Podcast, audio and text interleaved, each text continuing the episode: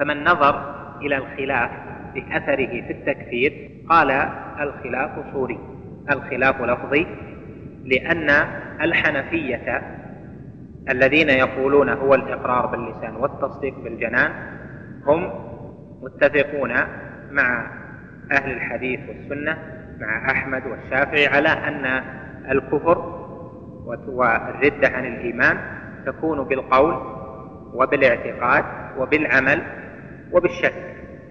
فهم متفقون معهم على أن من قال قولا يخالف ما به دخل في الإيمان فإنه يكفر ومن اعتقد اعتقادا يخالف ما به دخل في الإيمان فإنه يكفر وإذا عمل عملا ينافي ما دخل به في الإيمان فإنه يكفر وإذا شك أو ارتاب فإنه يكفر. بل الحنفية في باب حكم المرتد في كتبهم الفقهية أشد في التكفير من بقية أهل السنة مثل الحنابلة والشافعية ونحوهم فهم أشد منهم حتى إنهم كفروا بمسائل لا يكفر بها بقية الأئمة كقول القائل مثلا سورة صغيرة فإنهم يكفرون بها أو مسيجي أو نحو ذلك أو إلقاء كتاب فيه آيات آه، فإنهم يكفرون إلى آخر ذلك. فمن نظر مثل ما نظر الشارح ونظر جماعة من العلماء من نظر في المسألة إلى جهة الأحكام وهو حكم الخارج من الإيمان. قال الجميع متفقون سواء كان العمل داخلا في المسمى أو خارجا من المسمى فإنه فإنه يكفر بأعمال ويكفر بترك أعمال.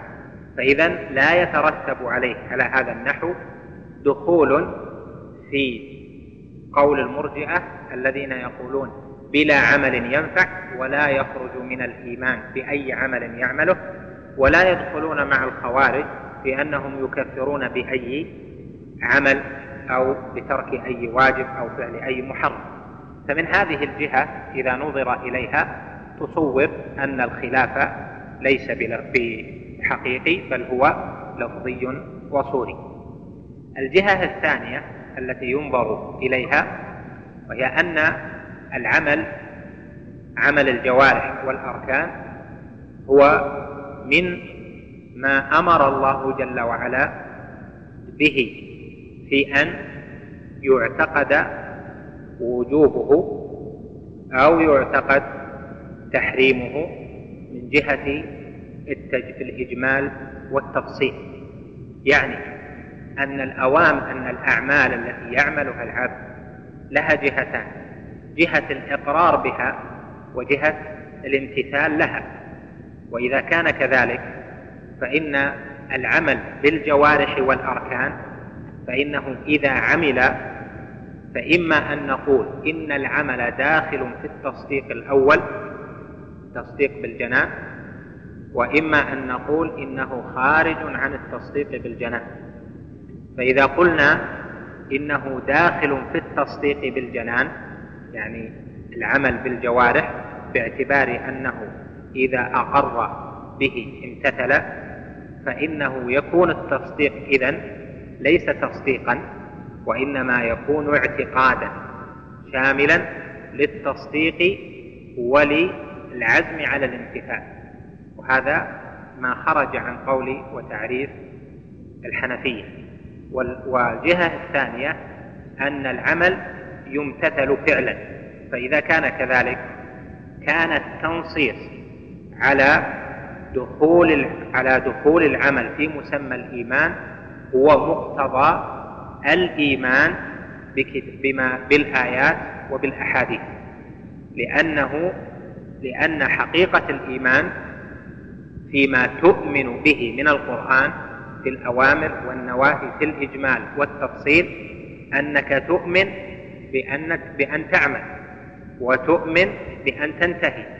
وإلا فلو لم يدخل هذا في حقيقة الإيمان لم يحصل فرق ما بين الذي دخل في الإيمان بيقين والذي دخل في الإيمان بنفاق.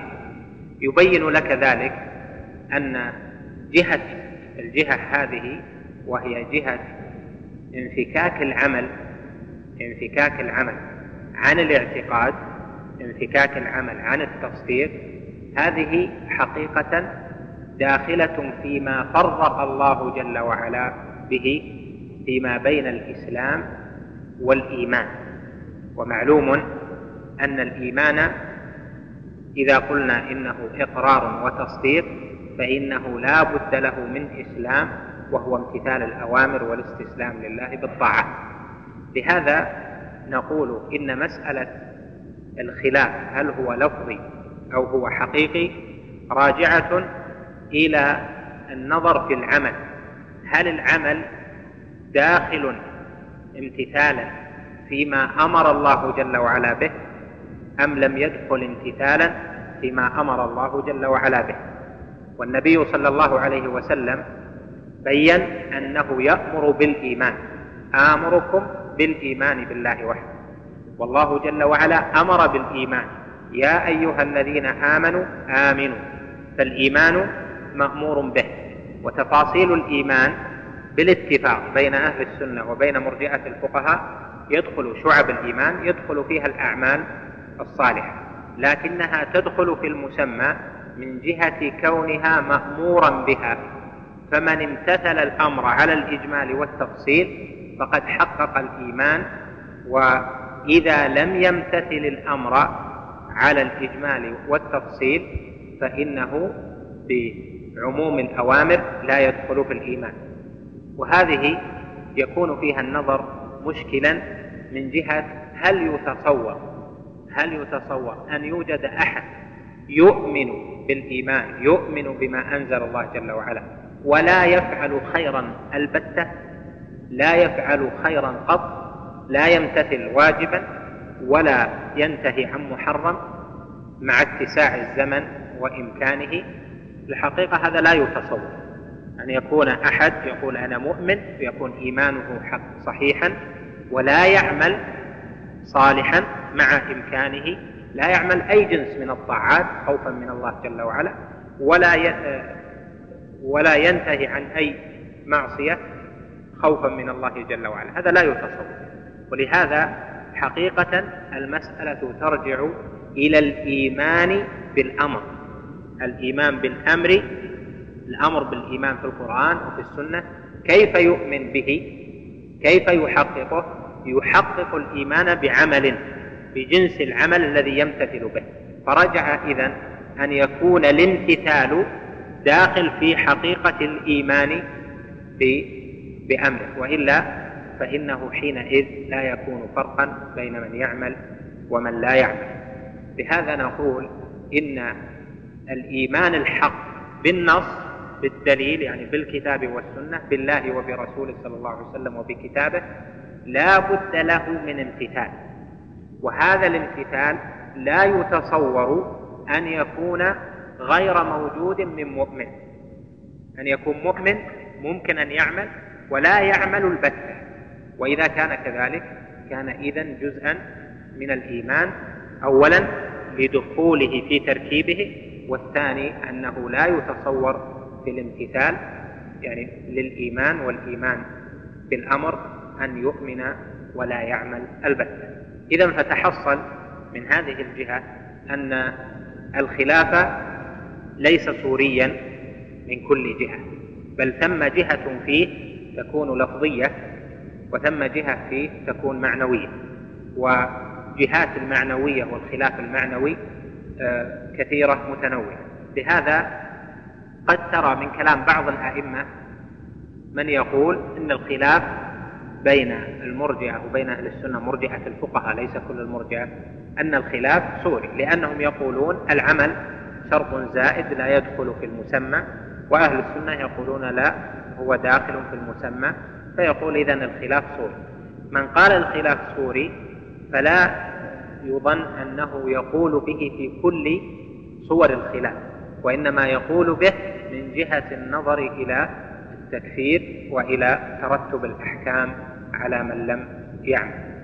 أما من جهة الأمر من جهة الآيات والحديث والاعتقاد بها والإيقان بالامتثال فهذا لا بد أن يكون الخلاف حينئذ حقيقيا.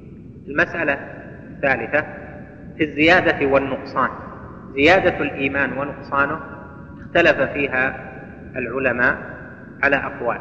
القول الأول وهو قول جمهور أهل العلم من أهل السنة ومن المرجئة ومن غيرهم. قول الجمهور من جميع الطوائف أن الإيمان يزيد وينقص.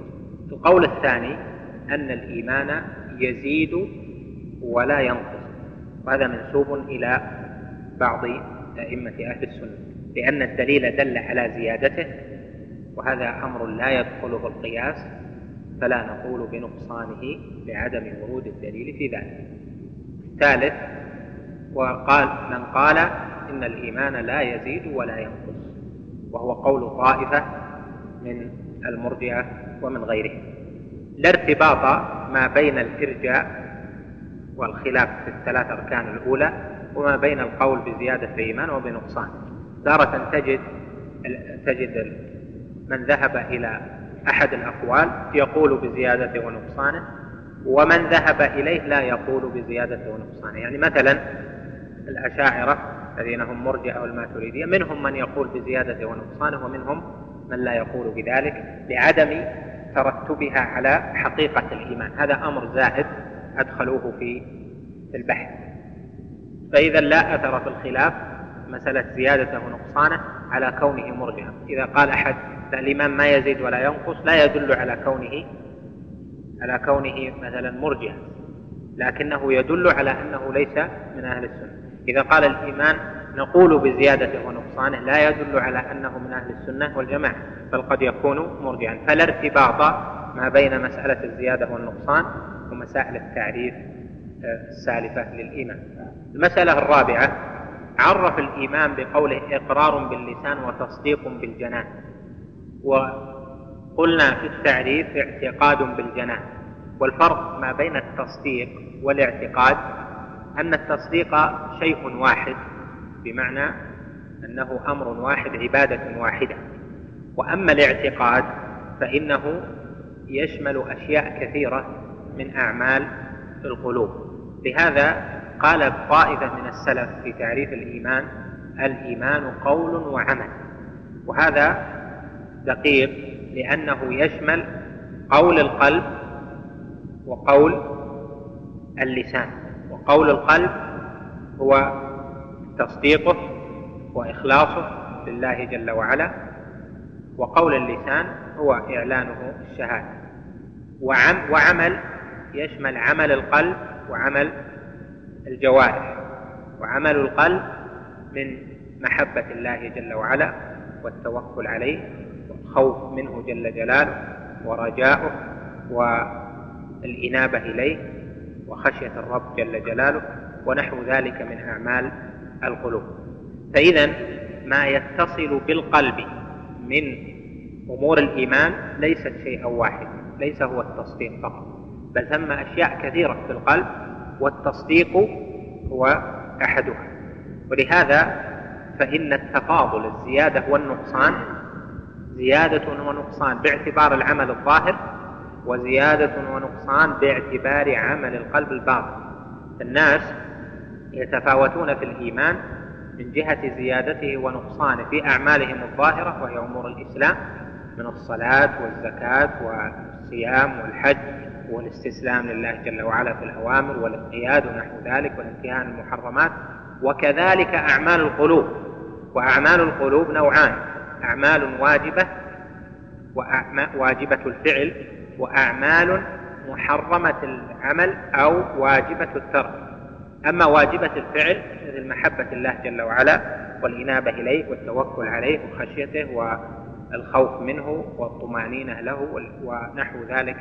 من أعمال القلوب وما يجب تركه ما يجب تركه من أعمال القلوب المحرمات محرمات أعمال القلوب التي هي الكبر والبطر وتزكية النفس وسوء الظن بالله جل وعلا ونحو ذلك. هذه كلها يجب تركها. فإذا أعمال القلوب مشتملة على تصديق ومشتملة على أمور واجبة واجب أن يعملها القلب وأمور واجب أن ينتهي عنها القلب. وهذه كلها في الحقيقة متصلة. فالتصديق متأثر زيادة ونقصانا بأعمال القلوب. فأعمال القلوب تؤثر على تصديقه. فأعمال القلوب الواجبة إذا زادت محبته لله جل وعلا زاد تصديقه. إذا زادت إنابته إلى الله وزاد خشوعه وخضوعه بين يدي الله. زاد توكله على الله سبحانه وتعالى زاد تصديقه وزاد يقينه. وكذلك إذا انتهى عن المحرمات خضع لله جل وعلا لم يكن متكبرا ذليلا لله جل وعلا غير مترفع على الخلق محبا لسلامته سلامة قلبه مبتعدا عما يفسد القلب هذه كلها مؤثرة في تصديقه. فإذا رجع الأمر في زيادة الإيمان وفي نقصانه إلى زيادة إيمان في أركانه الثلاثة ونقصان الإيمان في أركانه الثلاثة. فإذا زيادة الإيمان نقول يزيد بطاعة الرحمن يعني يزيد التصديق أو الاعتقاد بطاعة الرحمن يزيد الإقرار باللسان بطاعة الرحمن يزيد العمل بالأركان أيضا بطاعة الرحمن. فزيادة الإيمان راجعة للثلاثة جميعا لأن الزيادة تارة تكون بالعمل الظاهر زيادة صلاة زيادة صدقة زيادة بر زيادة جهاد في سبيل الله طلب علم ونحو ذلك فيرجع هذا إلى التصديق وإلى الإقرار بزيادة فيكون تصديقه واعتقاده أكثر وأعظم وأمتن وأثبت وكذلك إقرار وهذا الإنسان يحسه من نفسه فإنه إذا زاد إيمانه زاد لهجه بذكر ربه جل وعلا تهليلا وتسبيحا وتحميدا وتكبيرا وتمجيدا. قال بعدها وجميع ما صح عن رسول الله صلى الله عليه وسلم من الشرع والبيان كله حق. وهذا يعني به أن المؤمن لا يفرق بين كلام الله جل وعلا ولا بين السنن فكل ما جاء في الكتاب أو صح عن رسول الله صلى الله عليه وسلم في أمور العقيدة والشريعة هذا يجب التسليم له وكله حق يجب الإيمان به. وذلك كما قال جل وعلا في وصف اليهود أتؤمنون ببعض الكتاب وتكفرون ببعض؟ فما جزاء من يفعل ذلك منكم إلا خزي الآية. وكذلك قوله لا نفرق بين أحد من رسله. وكذلك قوله يؤمنون ببعض ويكفرون ببعض ويريدون أن يتخذوا بين ذلك سبيلا. فالواجب هو الإيمان بجميع ما أنزل الله جل وعلا على رسوله في القرآن وما صح عن رسول الله صلى الله عليه وسلم في السنة. فالكل حق صدر عن مشكاة واحدة عن الرب جل جلاله وتقدست أسماء قال الطحاوي بعدها والإيمان واحد وأهله في أصله سواء. والتفاضل بينهم بالخشية والتقى ومخالفة الهوى وملازمة الأولى. هذه العبارة منه تقرير لكلام أبي حنيفة وأصحابه الذين يسمون مرجعة الفقهاء في أن الإيمان واحد يعني أنه في أصل وجوده شيء واحد. إذا دخل في الإيمان دخل بشيء واحد إذا وجد سمي مؤمنا وإذا لم يوجد لم يسمى مؤمنا. وهذا القدر القليل الذي هو الأصل نظروا إليه بأنه شيء واحد وأن أهله في أصله سواء. يعني أن أصل الإيمان يتساوى فيه المؤمنون. فجعلوا إيمان الناس كإيمان النبي عليه الصلاة والسلام. كإيمان أبي بكر كإيمان محمد عليه الصلاة والسلام بل كإيمان الرسل جميعا بل جعلوه كإيمان الملائكة جميعا. جعلوا أصل الإيمان لما كان واحدا يعني ما يحصل به الإيمان أول الأمر فجعلوا أهله في أصله سواء. وهذا كما ذكرت لك راجع إلى أن التصديق عندهم وما يتصل به من أعمال القلب أنه شيء واحد. وقد نص على ذلك أبو حنيفة في كتابه الفقه الأكبر في أن التصديق واحد وأن التوكل واحد والمحبة واحدة وأن الخشية خشية القلب واحدة ونحو ذلك. فجعلوا ما في القلب مما يحصل به الإيمان جعلوه شيئا واحدا. والذي دلت عليه الأدلة من الكتاب والسنة أن أهل الإيمان متفاضلون فيما بينهم. فالله جل وعلا فضل بعض الرسل على بعض. فقال سبحانه تلك الرسل فضلنا بعضهم على بعض. منهم من كلم الله ورفع بعضهم درجات. وتفضيل بعضهم على بعض نتيجة وسبب ونتيجة لسبب وهو تفاضلهم في الإيمان. فالرسل منهم أولو العزم وهم أعظم الرسل مقاما وأرفع الرسل مكانة فاصبر كما صبر أولو العزم من الرسل. فالرسل ليسوا في منزلة واحدة عند الله جل وعلا. والتفاضل هنا يكون بالإيمان بإيمان القلب ويكون بإيمان الجوارح بفعلها.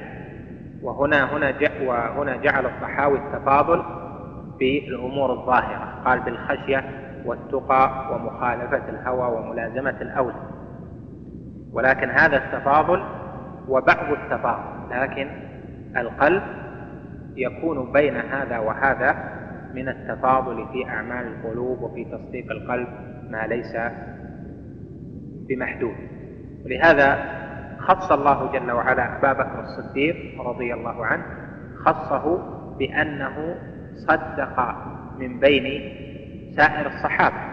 فقال جل وعلا والذي جاء بالصدق وصدق به أولئك هم المتقون. خصه بالتصديق لأن عنده تصديقا زائدا على عن غيره. كذلك قوله جل وعلا في سورة الليل وأما من أعطى واتقى وصد فأما من أعطى واتقى وصدق بالحسنى فسنيسره اليسرى. لا اللي بعده. وسيجنبها الأتقى الذي يؤتي ماله يتزكى. وما لأحد عنده من نعمة تجزى إلا ابتغاء وجه ربه الأعلى. فهذا الابتغاء الذي هو أصل أصل الدخول في الدين الذي هو ابتغاء ما عند الله جل وعلا خص به أبو بكر لأن له في ذلك مزيدا ليس لغيره. لهذا قال عليه الصلاة والسلام لو وزن إيمان الأمة بإيمان أبي بكر لرجح إيمان أبي بكر. وقال أيضا تابع الجليل أبو بكر شعبة القارئ المعروف ما سبقهم أبو بكر بكثرة إيمان بكثرة صدقة ولا صلاة ولكن بشيء وقر في قلبه. هذا الشيء الذي وقر في القلب الذي هو التصديق الناس يعرفون أن فلانا وفلانا من جهة تصديقهم للخبر يختلفون. أي خبر؟ يأتيك ثقة يقول لك هذا حاصل يأتي فيه ناس آه، يأتون فهذا مصدق وهذا مصدق لكن تصديق فلان تصديق الأول يختلف عن تصديق الثاني من حيث قوته من حيث الجزم به يعني بقوة وثبات ويقين. ولهذا أبو بكر رضي الله عنه حصل له من المقامات كما هو معروف في السيرة ما ليس لغيره. هذا التصديق أيضا فيه أشياء تؤثر فيه من جهة التفاضل كما سيأتي بيان. إذا كلام الطحاوي فيما سمعت جعل التفاضل بأمور خارجة عن تصديق القلب عن اعتقاد القلب جعلها الخشية الظاهرة والتقوى الظاهرة ومخالفة الهوى وملازمة الأولى بامتثال الأوامر واجتناب النواهي. إذا تبين هذا فنذكر على هذا عدة مسائل ربما ثلاث. الأولى أن قوله أهله في أصله سواء يرد عليه بأن أصل الإيمان إما أن يكون لغويا وإما أن يكون شرعيا. فإذا كان المراد الشرعي يعني الإيمان الشرعي فإن الإيمان يصدق على ما به يدخل المرء فيه وأيضا يكون أصله فيما بعد ذلك من الزيادات. بمعنى أنه يدخل في الإيمان بتصديق وبكلمة ثم بعد ذلك يكون تصديقه غير تصديقه الأول وتكون كلمته غير كلمته الأولى. فلهذا أصله كلمة أصله فيها إجمال وعدم وضوح. هل المقصود بالأصل؟ الأصل الشرعي حين دخل أو المقصود حين دخل في الإسلام أو المقصود الأصل الشرعي الذي يتابعه ويمشي معه. يعني يلازم الإنسان دائما وأنه أصل واحد لا يزيد دائما. هذا فيه إجمال. وأيضا لا يتفق هذا وذاك. لا يتفق إيمانه أصل إيمانه أول ما دخل وأصل إيمانه الذي يصاحبه وكل أحد يعرف من نفسه الفرق ما بين أصل إيمانه حين أسلم وأصل إيمانه حين رسخت قدمه وحسن إسلامه فإذا كلمة أصله أهله في أصله أصل الإيمان ما هو؟ هذه كلمة مجملة غير واضحة مرجعها غير واضح ولا دليل من الكتاب والسنة على هذه الكلمة يعني التعبير بأصل الإيمان في وعدم التفريق فيه ما بين الإيمان اللغوي والشرعي. المسألة الثانية أن أصل الإيمان إذا قلنا هو التصديق فإن التصديق يتفاوت. نفس التصديق التصديق نفسه الذي هو حد الإيمان أنهم عرفوا الإيمان إقرار باللسان وتصديق بالجنان. هذا التصديق الذي هو في تعريف الإيمان يتفاوت الناس فيه وأيضا يزيد في المعين وينقص. وأسباب زيادة التصديق ونقصان التصديق أمور. الأول أن مسائل الشرع مسائل الكتاب والسنة كثيرة سواء في الأمور الاعتقادية أو في الأمور العملية. وهذه كلها يجب الإيمان بها على الإجمال والتفصيل. فإيمان وتصديق من كان مقتصرا على الإجماليات من جهال المسلمين ليس كإيمان وتصديق من صدق في كل ما علمه. فالعالم تصديقه مجمل وتصديقه مفصل بكل ما علم. وأما الجاهل فتصديقه مجمل وما علمه من الشريعة قليل صدق به لكنه تصديق ببعض الأمور.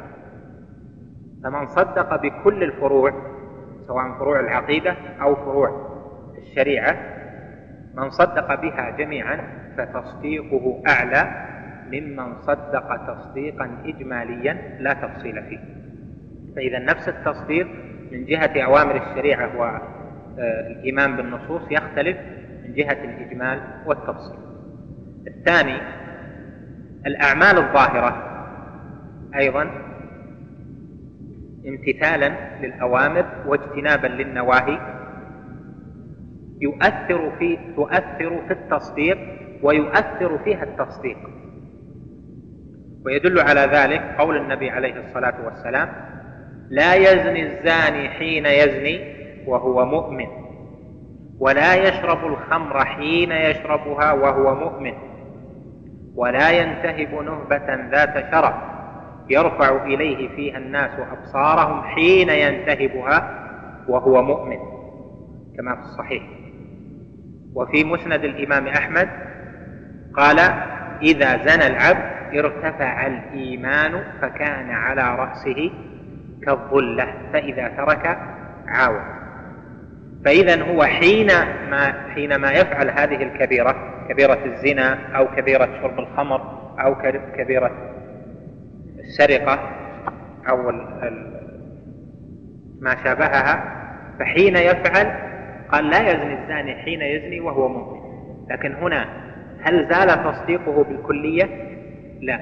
لكن التصديق القوي المستحضر بالله جل وعلا وبالدار الآخرة وبعقابه وبالحساب وبالعذاب وما يكون بعد ذلك ومن العقوبات في الدنيا.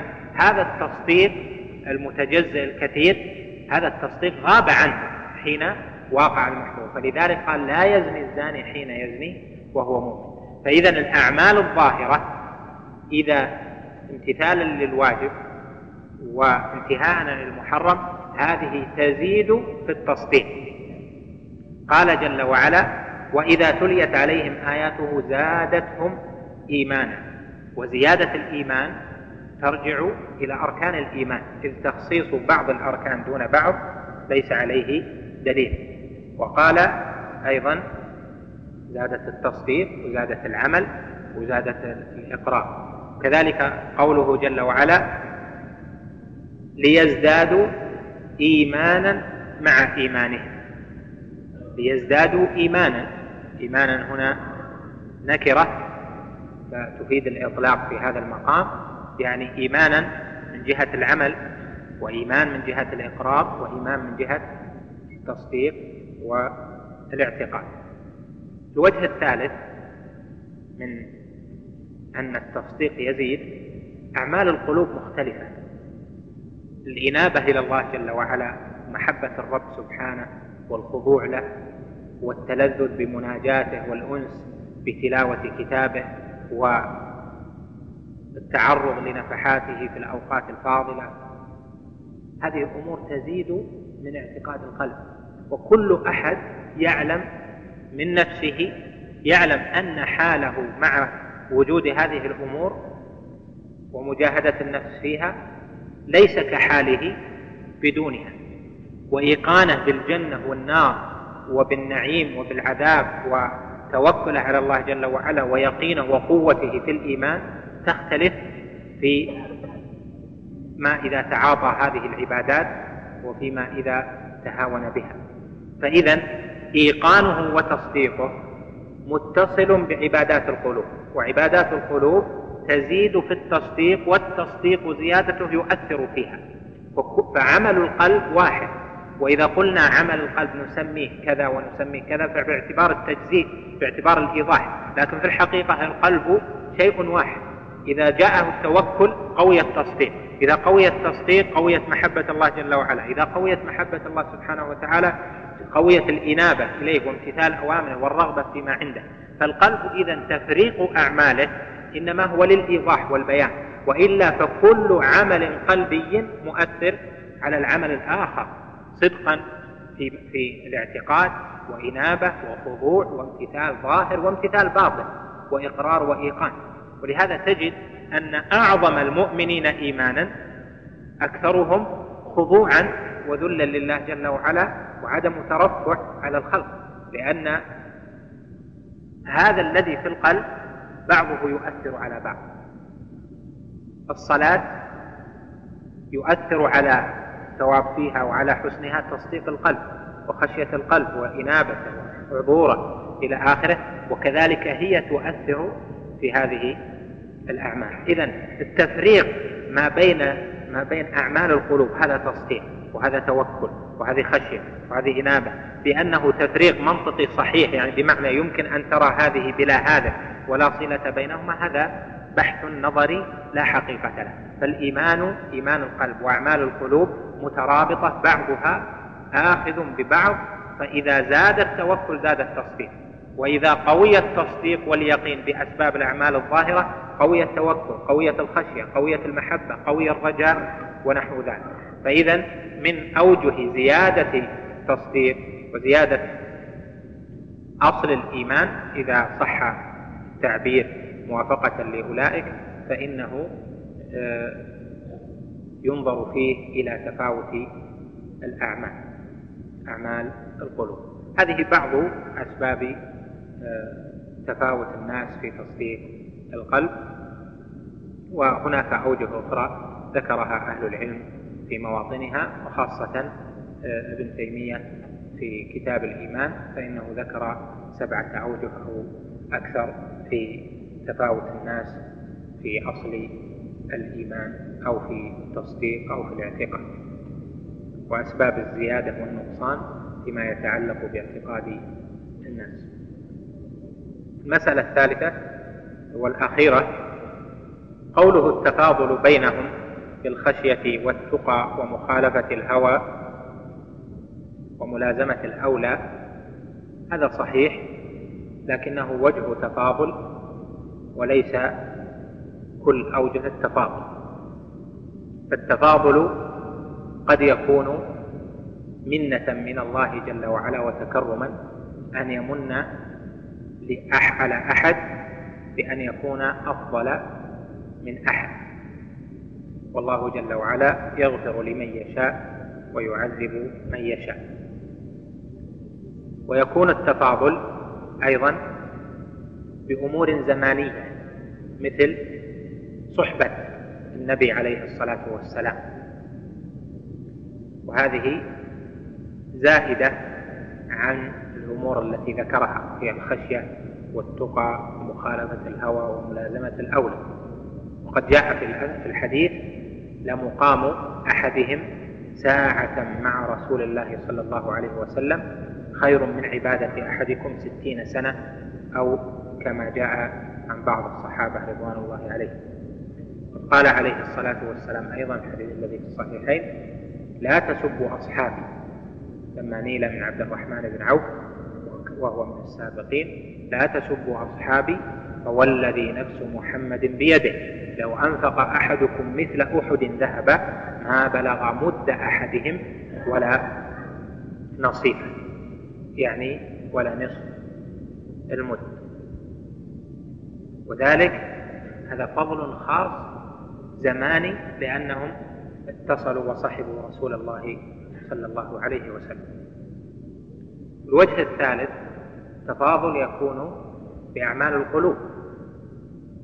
بأعمال القلوب دون الأعمال الظاهرة.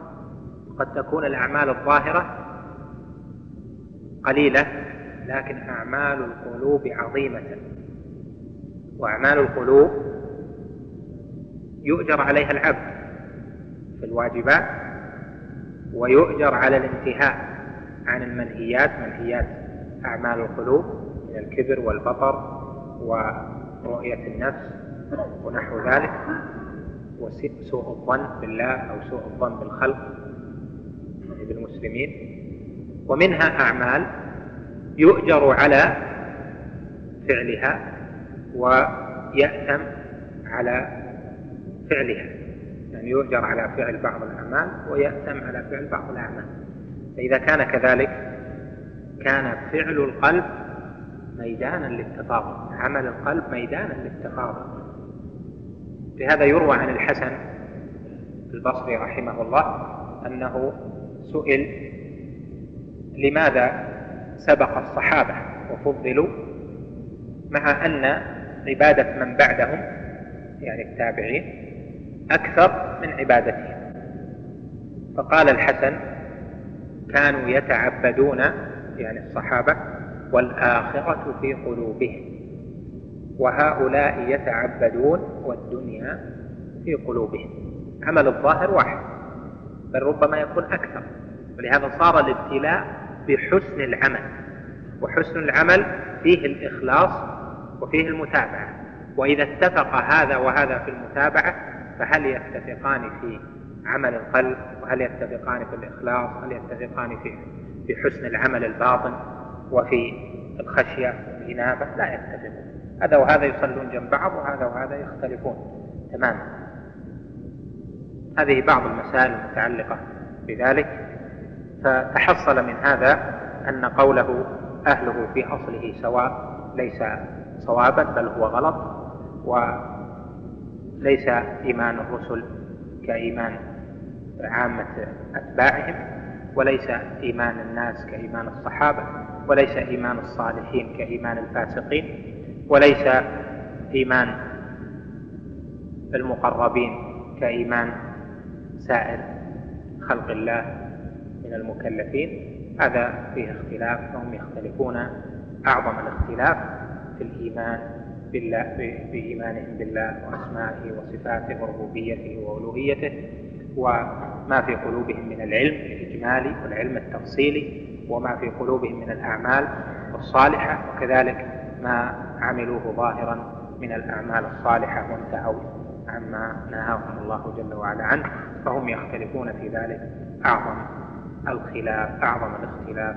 أسأل الله جل وعلا أن يجعلني وإياكم من أهل المقامات العالية في الإيمان وأن يغفر لنا ذنوبنا الكثيرة وزللنا وتقصيرنا وأن يبارك لنا في قليل أعمالنا وأن يصلح لنا نياتنا وذرياتنا وأهلينا. إنه سبحانه جواد كريم وصلى الله وسلم وبارك على محمد وعلى آله وصحبه. بسم الله الرحمن الرحيم الحمد لله والصلاة والسلام على رسول الله وعلى آله وصحبه ومن اهتدى بهداه وبعد. قال هنا السؤال إصلاح ذات البين أمر مهم في حياة طالب العلم لأنه يحصل بين الإخوة الجفا والإعراض والتدابر والشحنة فما النصيحة لمن؟ إيش يعني الخط واضح؟ لا شك أن من سمات أهل السنة والجماعة أنهم يسعون لإصلاح ذات البين. بين المؤمنين ولقطع وسائل الشيطان في التفريق. فأعظم ما أمر الله جل وعلا به بين العباد أن يجتمعوا ويتآلفوا وأن يصلحوا ذات بينهم بل جعل الله جل وعلا ذلك عنوان التقوى في قوله فاتقوا الله وأصلحوا ذات بينكم. وجعل المؤمنين متعاونين فيما بينهم متوالين فيما بينهم. في قوله والمؤمنون والمؤمنات بعضهم أولياء بعض. وأعظم ما نهى الله جل وعلا عنه فيما بين العباد الفرقة لأن الاجتماع وسيلته تآلف ولأن الفرقة وسيلتها تباغض. والتدابر. قد صح عنه عليه الصلاة والسلام أنه أمر بالاجتماع ونهى عن الفرقة. قال الجماعة رحمة والفرقة عذاب. وصح عنه عليه الصلاة والسلام أنه أمر عباده التوادد وعدم التباغض. فقال ولا تباغضوا ولا تدابروا. الحديث. لهذا من أعظم أسباب التقوى وآثار التقوى في العبد أن يكون كلامه حسنا يؤلف الله جل وعلا به بين القلوب وأن يكون فعله حسنا يؤلف الله جل وعلا به بين القلوب وأن تكون أقواله وأفعاله ليست وسيلة إلى الفرقة بين المؤمنين وإلى اختلافهم وتدابرهم وتقاطعهم. وهذا من مقتضى الولاية التي بينهم. ولهذا الواجب على طالب العلم أن يكون ذا خوف ووجل من ربه جل وعلا وأن يكون ساعيا للائتلاف والاجتماع على الحق والهدى. وإذا رأى تقصيرا أو مخالفة أو سيرا في غير طريق أهل السنة فإنه يبذل النصح ويبذل الإرشاد لكن بما لا يسبب نفرة وخلافا وقطيعة وبغضة وشحناء. لأن حصول البغضة والشحنة يؤول في الغالب إلى التقاطع والتدابر ثم يؤول ذلك إلى الاعتداء وإلى النيل من العرض ومن ربما النفس والاعتداء على الأموال أو على الأنفس. ولهذا كانت وصيته عليه الصلاة والسلام في أعظم موطن تحريم العرض وتحريم النفس في موقفه عليه الصلاة والسلام في عرفة كما ثبت في الصحيحين من حديث أبي بكرة رضي الله عنه قال في خطبته عليه الصلاة والسلام قال إن دماءكم وأموالكم وأعراضكم عليكم حرام كحرمة يومكم هذا في شهركم هذا في بلدكم هذا. اليوم يوم عرفة يوم محرم والشهر شهر ذي الحجة من أشهر الله الحرم التي قال الله جل وعلا فيها فلا تظلموا فيهن أنفسكم. والبلد بلد مكة حرمها الله جل وعلا يوم خلق السماوات والأرض وحرمها إبراهيم الخليل عليه السلام فصارت محرمة بتحريم الله وتحريم إبراهيم الخليل إعلانا لتحريم الله. وهذا التشبيه فيه فيه عظمة أن يشبه تحريم المال والدماء والأعراض بتحريم هذا اليوم وذاك الشهر وذاك المكان. لهذا الواجب على المؤمنين أن يسعوا في وسيلة تحقيق التآلف وعدم التقاطع والتداول وأعظم وسائل تحقيق الائتلاف والاجتماع قطع التدابر والتقاطع والاختلاف أن يتواصوا فيما بينهم بتقوى الله جل جلاله وبخشيته والإنابة إليه وأن يسعوا في معرفة العلم النافع الذي ورثه رسول الله صلى الله عليه وسلم. ولهذا تجد أن أهل العلم وطلبة العلم لو اختلفوا لا يكون بينهم اعتداء. وإذا حصل ثم اعتداء فهو من الجهل. فأهل السنة يعاملون من خالفهم بتقوى الله جل وعلا ولا يعاملون من خالفهم بمثل ما عاملهم به. فلا يكفرون من كفرهم ولا يبدعون من بدعهم ولا يفسقون من فسقهم بل يخافون الله جل وعلا في كلامهم وفي أفعالهم. فالعلم النافع وتقوى الله وملازمه السنة وسيلة للاجتماع. وهو معنى الجماعة التي قال فيها عليه الصلاة والسلام الجماعة رحمة. وقال فيها ربنا جل جلاله واعتصموا بحبل الله جميعا ولا تفرقوا. ثم من وسائل تحقيق ذلك أن يقول العبد أحسن ما يجد حتى في حال الاختلاف. قال سبحانه وقل لعبادي يقولوا التي هي أحسن.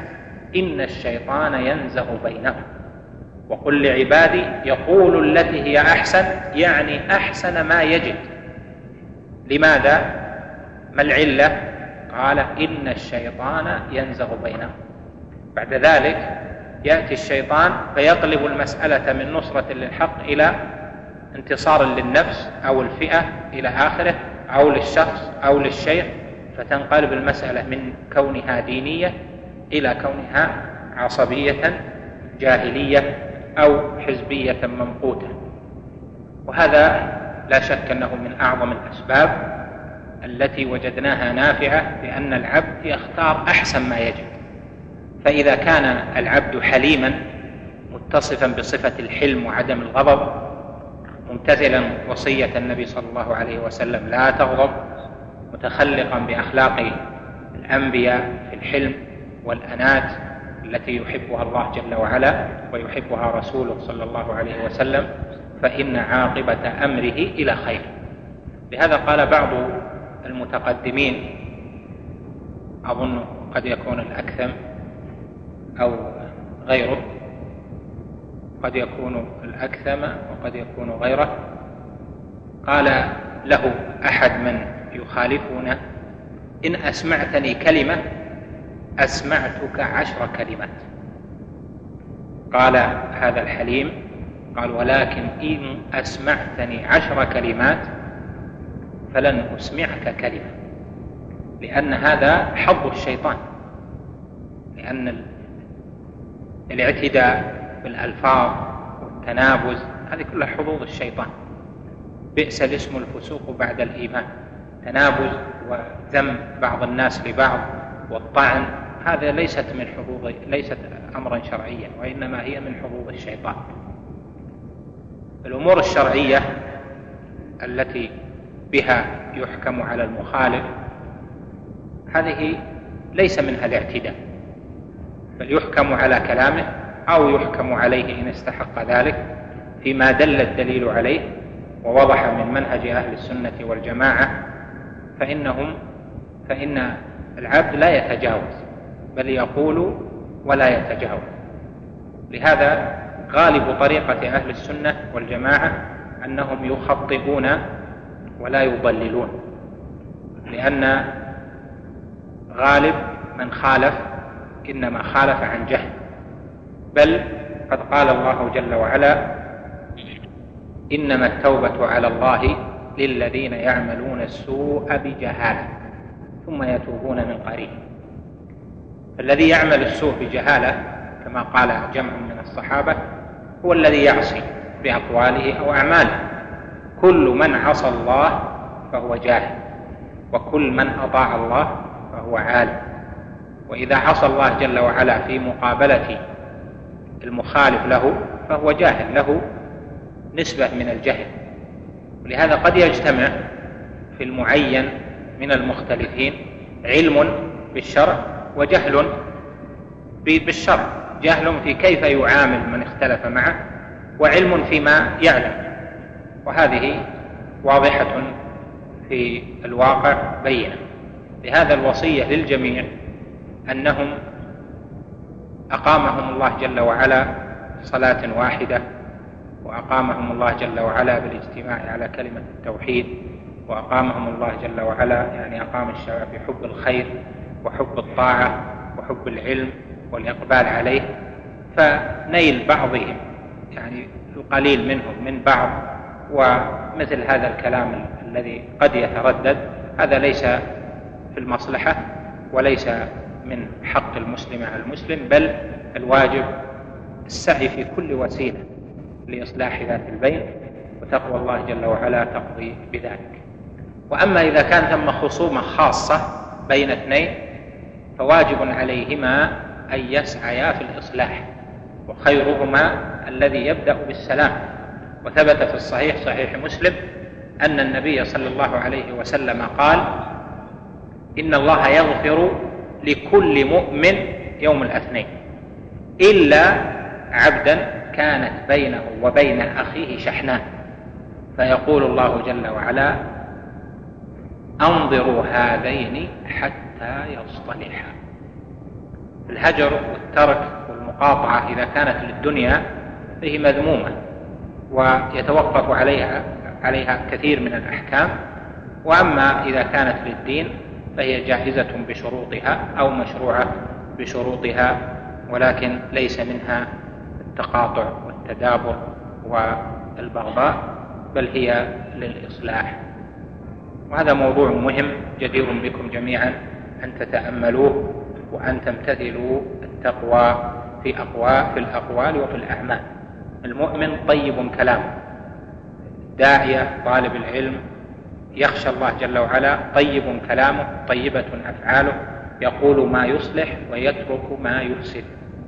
وهذا هو الذي يصلح الناس وهو الذي ينفع الله جل وعلا به البلاد والعباد بل المسلمين جميعا. زادني الله وإياكم من أسباب ذلك وجنبنا وسائل الشيطان.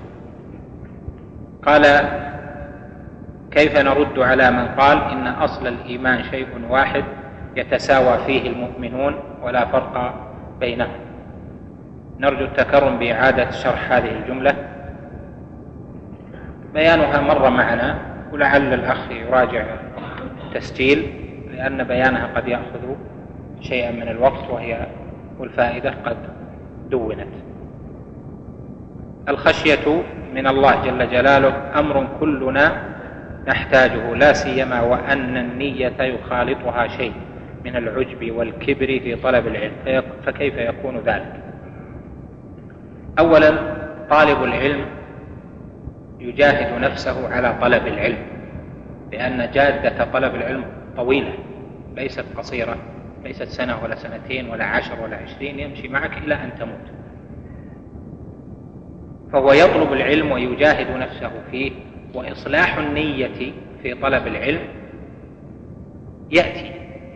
كلما ازداد من العلم ازداد خوفا من الله جل وعلا ورغبة فيما عنده. فيأتي تأتي النية الحسنة. لهذا قال جمع من المتقدمين طلبنا العلم وليس لنا ليس لنا فيه نية. ثم جاءت النية بعد. وقال بعضهم طلبنا العلم لغير الله فأبى أن يكون إلا لله. يعني في أصلها للتنافس والحضور وهذا يحضر وهذا يجمع الحديث ثم بعد ذلك علم من من السنة بل علم من الشرع أنه يجب عليه أن يصلح نفسه وأن يخاف الله جل وعلا. فتحقق بقوله إنما يخشى الله من عباده العلماء. فخشية الله جل وعلا هي سبيل أهل العلم. وكلما ازداد المرء علما ازداد خشية. وكفى بالاغترار بالله جهلا. كفى بالاغترار بالله جهلا. كما أنه كفى بذكر الموت واعظا وكفى بمعرفة افتقار العبد إلى ربه ذلا وخضوعا. هل يتابع المسبوق هل يتابع المسبوق إمامه في سجود السهو الذي محله بعد السلام؟ وهل يشرع للإمام التأمين على سورة الفاتحة بالجهرية؟ المسبوق إذا كان السجود بعد السلام هو مخير ما بين متابعته وما بين إكمال الصلاة لأن الصلاة فرغت بالتسليم الأول وما بعده من السجود هذا خارج الصلاة. وهذا السجود واجب فإذا كان المسبوق أدرك الإمام في سهوه يعني كان مصليا معه في سهوه لم يكن قبل أن يدركه في الصلاة فإنه يجب عليه أن يسجد للسهو. فإن لم يسجد مع الإمام في موضعه يعني الأول فإنه يسجد إذا كان في آخر صلاته. والإمام إذا قرأ ولا الضالين يشرع له أن يقول آمين. وذلك لما صح عن النبي صلى الله عليه وسلم من حديث أبي هريرة أنه قال إذا أمن فأمنوا. وفي الرواية الأخرى قال وإذا قال الإمام ولا الضالين فقولوا آمين. وهذا الاختلاف يعني إذا قال ولا الضالين فقولوا آمين وإذا قال وإذا أمن فأمنوا آه، محمول على متى يبدأ المأموم في التأمين. هل يبدأ المأموم في التأمين بعد قول الإمام ولا الضالين أو بعد سماعه التأمين؟ لأن مقتضى إذا قال ولا الضالين فقولوا آمين أن تأمينه يكون بعد قول الإمام ولا الضالين سواء أمن أو لم يؤمن. وقوله إذا أمن فأمنوا يقتضي أنه إذا أمن شرع في التأمين فإن المأموم يشرع بعده جمع العلماء بينهما بأن المأموم إذا كان يعلم أن الإمام يؤمن متصلا بالفاتحة فإنه ينتظر حتى يبتدئ الإمام بالتأمين ثم يؤمن معه بعده بقليل. يعني إذا شرع في التأمين يؤمن المأموم. وأما إذا لم يكن يعلم حاله هل يؤمن أو لا يؤمن وهذا هو أغلب حال الناس فإنهم لا يعلمون الإمام هل يؤمن أم لا يؤمن. وأكثر الأئمة بل الغالب أن ليس لهم طريقة واضحة تارة يؤمنون وتارة لا يؤمنون. فإنهم يبدأون بعد قول الإمام ولو ضالين فإنه من وافق تأمينه تأمين الملائكة غفر له ما تقدم من ذنبه جعلني الله وإياكم من أهل هذا الفضل العظيم. ابدأ. الحمد لله رب العالمين والصلاة والسلام على أشرف الأنبياء والمرسلين نبينا محمد وعلى آله وصحبه أجمعين. قال العلامة الطحاوي رحمه الله تعالى والمؤمنون كلهم أولياء الرحمن وأكرمهم عند الله أطوعهم وأتبعهم للقرآن. قال الطحاوي رحمه الله تعالى والمؤمنون كلهم أولياء الرحمن وأكرمهم عند الله أطوعهم وأتبعهم للقرآن. يقرر طحاوي معتقد أهل السنة في أن ولاية الرحمن متعلقة بكل مؤمن فأولياء الرحمن هم المؤمنون وكل مؤمن له نصيب من ولاية الله جل وعلا التي وعد بها عباده المؤمنين المتقين. وكذلك يقرر أن التفاضل فيما بينهم يعني فيما بين المؤمنين إنما هو باتباعهم للقرآن وتقواهم وكثرة طاعتهم إنما هو كثرة طاعتهم لله جل وعلا. فمن كان أكثر طاعة لله جل وعلا وأحسن طاعة وأتبع للقرآن فإنه أحق بتفضيل في ولاية الرحمن جل وعلا له. وهذا الأصل الذي قرره الأئمة في عقائدهم بأن كل مؤمن ولي للرحمن جل وعلا ويتفاضلون في الولاية بحسب تفاضلهم في الإيمان والتقوى. هذا الأصل مقرر في القرآن وفي السنة. ففي كتاب الله جل وعلا قال ربنا سبحانه وتعالى ألا إن أولياء الله لا خوف عليهم ولا هم يحزنون. الذين آمنوا وكانوا يتقون. لهم البشرى في الحياة الدنيا وفي الآخرة. قال ألا إن أولياء الله لا خوف عليهم ولا هم يحزنون؟ الذين آمنوا وكانوا يتقون.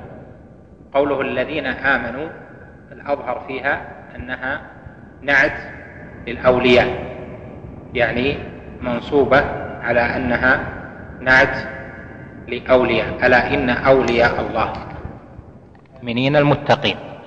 أو أنها بدل منه والأمر قريب. فأولياء الله هم المؤمنون المتقون. وكذلك قال الله جل وعلا الله ولي الذين آمنوا. يخرجهم من الظلمات إلى النور. والذين كفروا أولياؤهم الطاغوت يخرجونهم من النور إلى الظلمات. فبين جل وعلا في الآية هذه أن الله سبحانه هو ولي المؤمنين. وكذلك قوله جل وعلا ذلك بأن الله مولى الذين آمنوا وأن الكافرين لا مولى لهم. وكذلك قوله جل وعلا ومن يتولى الله ورسوله والذين آمنوا فإن حزب الله هم الغالبون. قبلها قوله إنما وليكم الله ورسوله والذين آمنوا الذين يقيمون الصلاة ويؤتون الزكاة وهم راكعون ومن يتولى الله ورسوله والذين آمنوا فإن حزب الله هم الغالبون.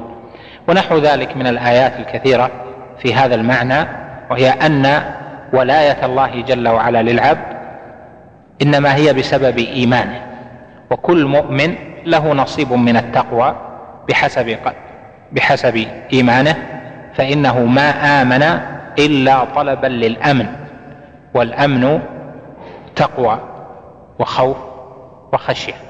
يعني طلب الأمن تقوى وخوف وخشية.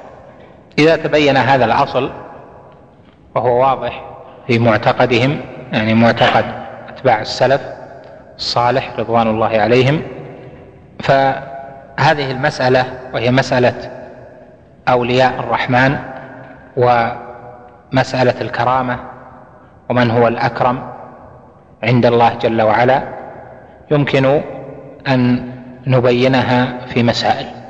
المسألة الأولى تعريف الولي والولي في اللغة هو الناصر والمعين. إن ولي الله الذي نزل الكتاب وهو يتولى الصالحين يعني إن ناصري ومعيني الله جل وعلا. والولاية في اللغة بالفتح المحبة والنصرة والولاية بالكسر الإمارة أو السلطة يعني في غالب استعمال العرب. ومنه قول الله جل وعلا هنالك الولاية لله الحق يعني المحبة والنصرة يستحقها الرب جل جلاله. وفي تعريف أهل العلم بما فهموا من الأدلة قالوا الولي هو كل مؤمن تقي ليس بنبي ويمكن أن تقول كل مؤمن ليس بنبي لأن كل مؤمن له نصيب من التقوى. لكن في الاصطلاح الخاص لا بد من تكميل الإيمان والتقوى بحسب الاستطاعه كما سيأتي بيانه فيما بعد إن شاء الله. المسألة الثانية في دليل هذا الأصل وهو قول الله جل وعلا ألا إن أولياء الله لا خوف عليهم ولا هم يحزنون الذين آمنوا وكانوا يتقون. فجعل الرب جل وعلا لمن أوحى إليه اسما وهو اسم النبي أو الرسول ولمن أطاع وآمن واتقى اسما وهو أنه ولي. فصار اسم الولي غير اسم النبي فهذا شيء وهذا شيء وكل نبي له ولاية بحسبه. فإذا الولاية داخلة في النبوة لأن النبوة أعظم وأرفع والإيمان والتقوى هما سبب الولاية. وإذا كان كذلك فإن المتقرر عند أهل السنة والجماعة أن الإيمان يتفاضل أهله فيه والتقوى يتفاضل أهلها فيها. وإذا كان الإيمان متفاضلا والتقوى متفاضلة فينتج من ذلك أن ولاية الله لعبده متفاضلة. فيجتمع إذن في حق المؤمن المعين ما يوجب الولاية من الله جل وعلا بإيجابه على نفسه ووعده الحق وما يسبب العداوة. فمادة الإيمان والتقوى أثرها ولاية الله جل وعلا لعبده وهي محبته له ونصرته له. ومادة الظلم والطغيان والذنب موجبة أو عليها وعيد آه، ليست موجبة. نقول عليها وعيد من الله جل وعلا بسلب الولاية الكاملة. فهذه تجتمع في حق المؤمن من جهة يكون وليا ومن جهة أخرى يكون ظالما لنفسه. المسألة الثالثة الله جل وعلا ولي للعبد والعبد أيضا ولي لله جل وعلا. وهذا عند أهل السنة والجماعة له جهتان جهة الولاية من الله وجهة الولاية من العبد. فالله جل وعلا ينصر عبده والعبد ينصر ربه جل جلاله. والله جل وعلا يحب عبده المؤمن التقي والمؤمن التقي يحب ربه جل جلاله. فهاتان جهتان تجمع الولاية من جهة المحبة والنصرة من العبد لربه يعني محبته لله ولرسوله ولكتابه ولدينه وكذلك نصرته لله جل وعلا ولكتابه ولدينه ولنبيه صلى الله عليه وسلم فمن العبد فعل ولاية ومن الرب جل وعلا ولاية للعبد.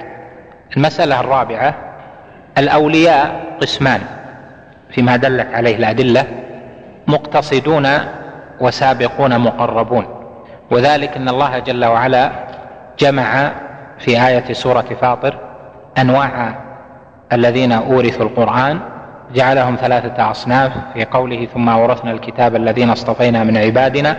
فمنهم ظالم لنفسه ومنهم مقتصد ومنهم سابق بالخيرات بإذن الله.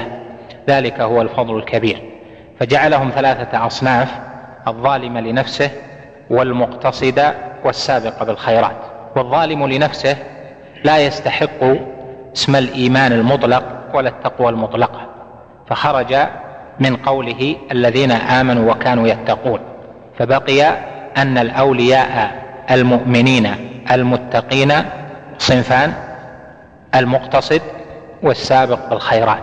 والسابق بالخيرات أطوع وأتبع للقرآن من المقتصد فنصيبه من الولاية وهي محبة الله جل وعلا له ونصرته له أعظم من نصيب المقتصد.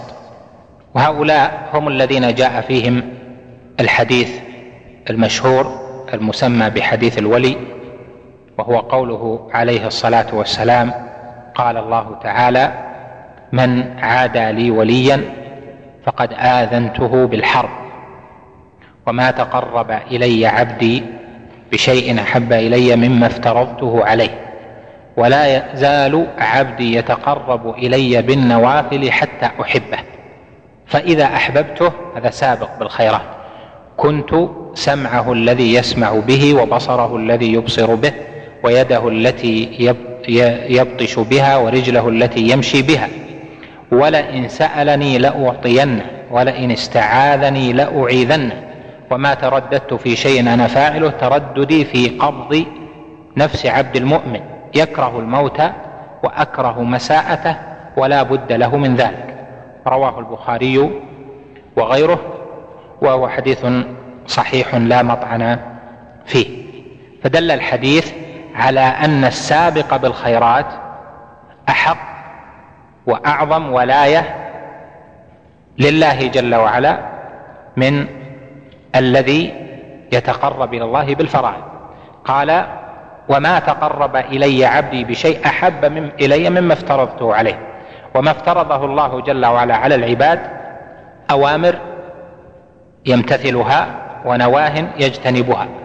فيتقرب إلى الله بفعل المأمور ويتقرب إلى الله جل وعلا بفعل بترك المنهي المحرم.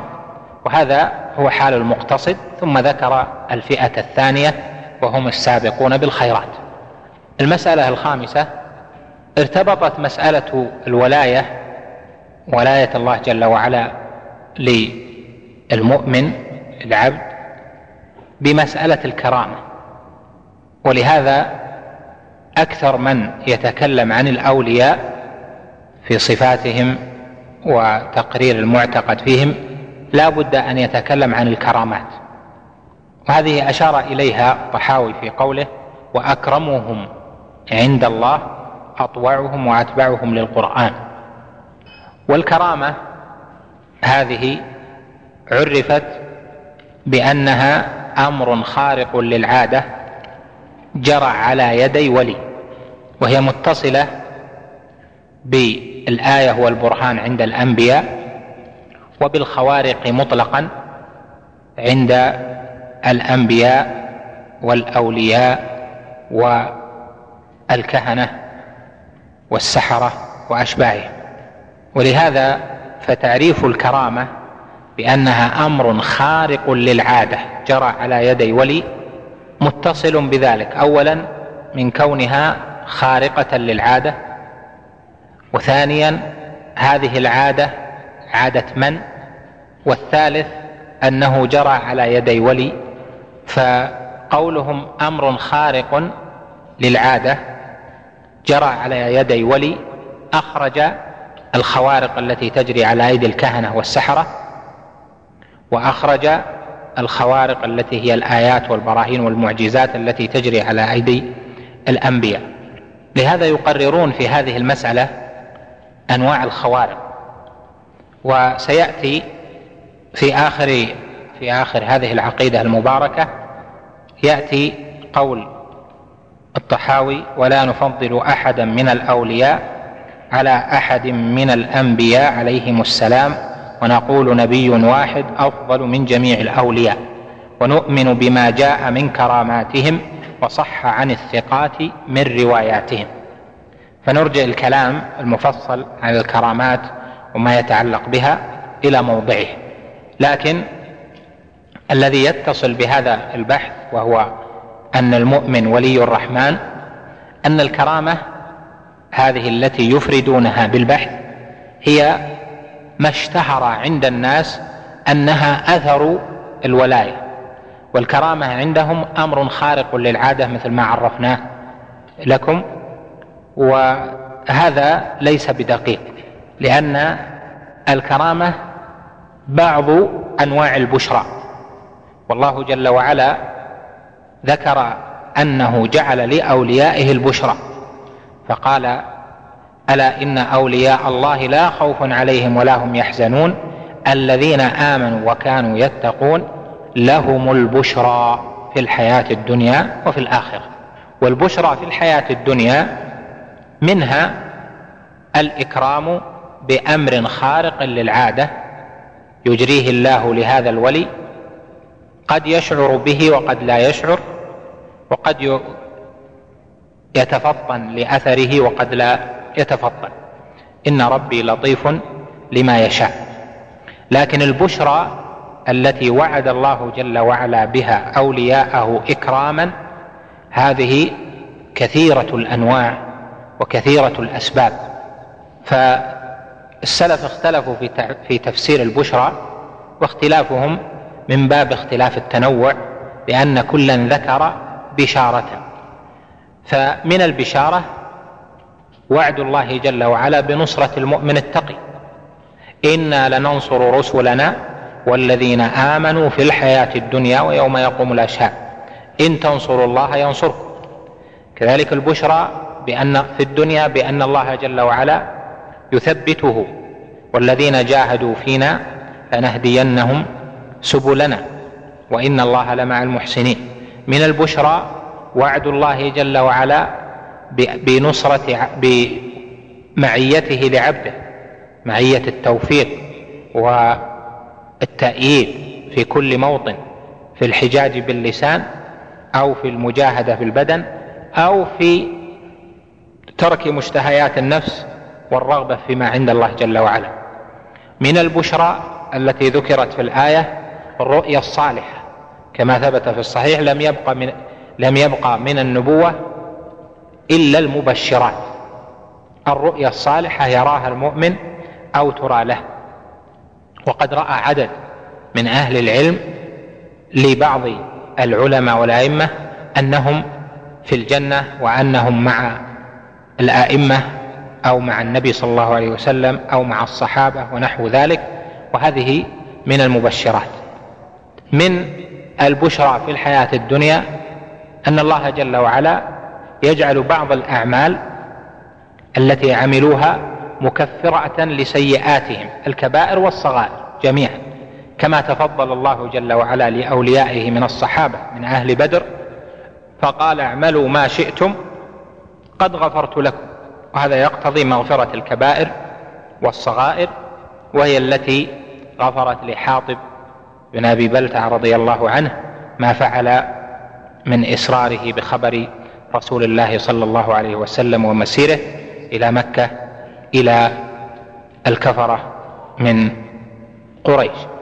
فالبشرى اذا أنواع عظيمة وعد الله جل وعلا بالجنة لعبده توفيقه لمحبته محبته للإيمان محبته للعمل الصالح محبته للقرآن انشراح صدره بالصلاة وبتلاوة كتابه الأنس بالله جل جلاله والرغبة في ذلك والاشتياق إلى العبادة عبادة الرب سبحانه وتعالى والإسراع في ذلك. هذه كلها من أنواع البشرى التي يبشر الله جل وعلا بها عباده.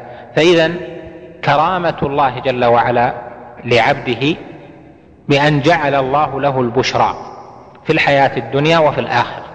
ومن البشارة هذه لهم البشرى منها أنواع الكرامات لكن أنواع الكرامات قد تحصل وقد لا تحصل. قد تكون للولي وقد لا تكون.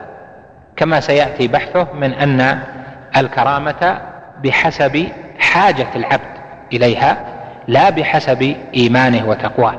يعني بحسب رفعة مقامه كلما ارتفع المقام أعطي كرامة. لا ولكن بحسب حاجته. وهذا له تفصيل. إن شاء الله يرجع إلى موطنه. لكن هذه نوع من البشرى وأنواع البشرى التي للأولياء كثيرة متنوعة. ومنها التسديد تسديد في السمع والبصر وما يكتبه بيده وما يمشي برجله كما جاء في حديث الولي قال كنت سمعه الذي يسمع به وبصره الذي يبصر به يعني أسدده وأوفقه في سمعه فلا يأنس لسماع إلا ما يحبه الله أسدده في بصره وأوفقه فلا يأنس لبصر لنظر ولا إبصار إلا ما يحبه الله جل وعلا. أسدده في يده التي يبطش بها فلا يبطش ولا يعتدي إلا بما أذن الله جل وعلا به. أسدده وأوفقه في رجله في ممشاه فلا يمشي إلا ممشا يحبه الله جل وعلا ورسوله عليه الصلاة والسلام. قال هناك رجله التي يمشي بها يعني يكون فيما يحب الله جل وعلا وهذا أمر عظيم. أن يكون إلف العبد ما يحب الله جل وعلا. ولا تنازعه نفسه للشر لا تنازعه نفسه للمعصية لا تنازعه نفسه لمخالفة الأمر وارتكاب المنهي. يكون إلفه الخير وإلفه ما يحبه الله جل وعلا هذا من إعانة الله جل وعلا العبد على نفسه الأمارة بالسوء وعلى قرينه الذي يأمره بالشر. فهذا إذا نوع من الإكرام وهي بشرى يحسها العبد ويحمد الله جل وعلا عليها ويسأله سبحانه وتعالى الثبات على ذلك. المسألة السادسة هم المؤمنون المتقون ومن أعظم مظاهر التقوى فيهم عدم تزكية النفس لأن الله جل وعلا قال فلا تزكوا أنفسكم هو أعلم بمن اتقى فجعل العلم بالتقوى موكولا أو من خصائصه سبحانه جعله موكولا إلى علمه سبحانه وتعالى. فإذا صفة المؤمن التقي الذي هو ولي لله جل وعلا أنه لا يزكي نفسه. فمن زكى نفسه وقال أنا تقي أو أنا من أولياء الله ونحو ذلك فهو حقيق بالبعد عن استحقاق هذا الوصف.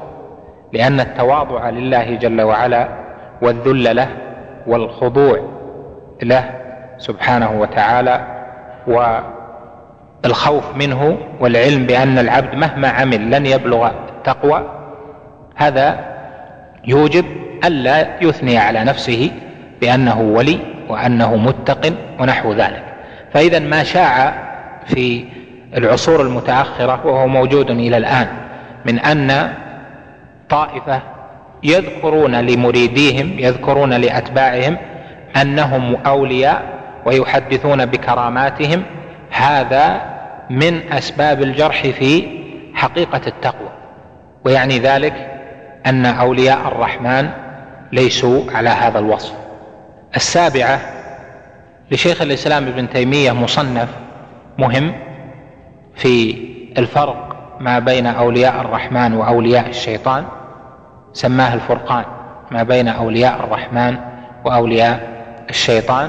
يحسن مطالعته في معرفة صفات الأولياء أولياء الرحمن وصفات أولياء الشيطان لأن لأنه بسط هذه الصفات بسطا شافيا كافيا كعادته رحمه الله وأجزل له المثوبة وجزاه عنا وعن أهل السنة خير الجزاء. المسألة الثامنة والأخيرة أولياء كل أمة شاهدون لأنبيائها ولرسلها مؤيدون بما اتصفوا به لكون ما جاء به الرسول الذي اتبعوه حقا.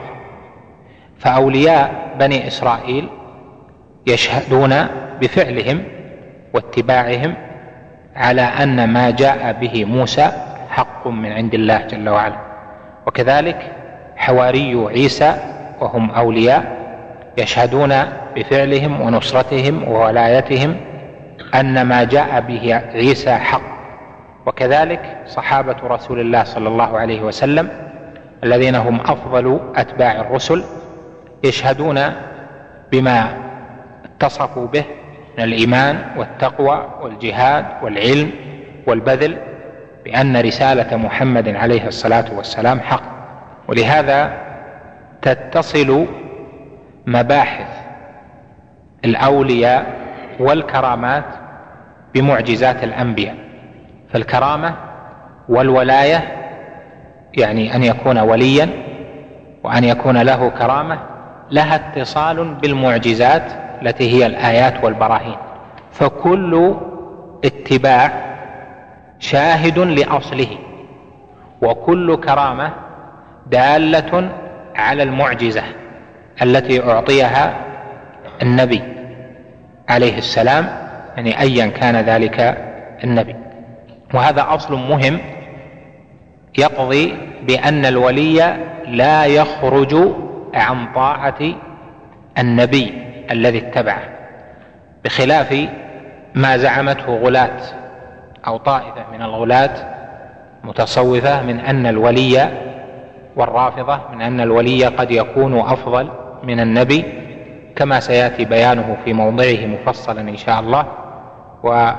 وصنف فيه الحكيم الترمذي ختم الأولياء كتاب معروف طبع وصنف فيه أيضا ابن عربي الطائي وذكر فيه أن الولي يكون أفضل من النبي. وأيضا هذا معتقد الرافضة من أن الأولياء أفضل. الأصل العام الذي ذكرناه لك في هذه المسألة يخالف كل هذا من أن الولي ناصر وتبع بل كونه وليا يشهد لنبيه الذي اتبعه وبالتالي يكون تابعا دائما والتابع متأخر. نكتفي بهذا القدر. ذكر أحد الباحثين أن الإرجاء أثر على بعض العلماء فلم يكفروا تارك الصلاة تهاونا وكسلا. فهل هذا الكلام على إطلاقه؟ هذا الكلام غير صحيح. فليست مسألة تكفير تارك الصلاة تهاونا وكسلا ليس لها صلة بالإرجاء. فالنزاع جار ما بين أهل السنة في تكفير تارك الصلاة تهاونا وكسلا. وليس في هذا فحسب بل في تكفير من في من ترك ركنا من أركان الإسلام. تكفير تارك الصلاة وغيره. من ترك ركنا من أركان الإسلام الزكاة الصيام الحج عن الإمام أحمد أيضا وعن غيره. حتى الإمام أحمد ثم خلاف عنده يعني في الروايات في تكفير آه، الأركان في تكفير من ترك ركنا من أركان الإسلام. ومن العجائب أن الإمام أحمد رحمه الله له في هذه المسألة خمس روايات. وهذه الروا... خمس روايات في هل يكفر من ترك أركان الإسلام العملية يعني غير الشهادتين. الرواية الأولى أنه يكفر بترك أي ركن من أركان الإسلام. والرواية الثانية أنه يكفر بترك الصلاة والزكاة.